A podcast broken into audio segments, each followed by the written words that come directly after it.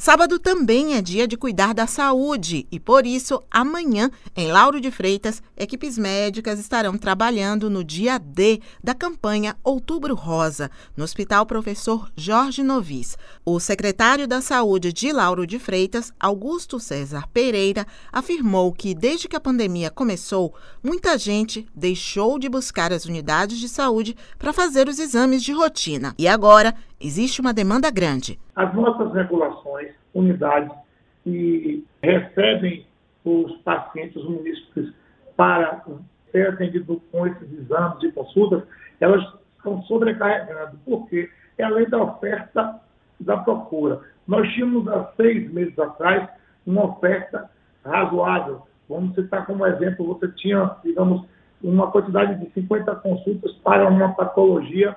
A procura, em média, vinte a trinta por cento no máximo. O que é que está acontecendo agora?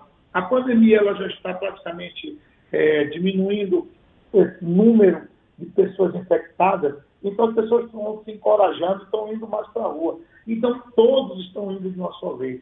Então a procura está sendo bem maior. Não esqueça, amanhã é o dia D da campanha Outubro Rosa em Lauro de Freitas. O atendimento é a partir das oito da manhã no Hospital Municipal Professor Jorge Novis. O secretário da Saúde de Lauro de Freitas afirma que quem for ao hospital neste sábado já vai sair de lá com os exames agendados. Teremos consulta com demanda aberta, porque nós teremos vários médicos para atender toda a população que chegar. Elas vão estar buscando e vai ser atendida de pronto. Aquelas que não, não, poder, não puderem ser atendidas naquele dia, pelo estender do horário, elas estarão sendo atendidas no dia seguinte, sendo direcionadas para a, algumas das nossas unidades.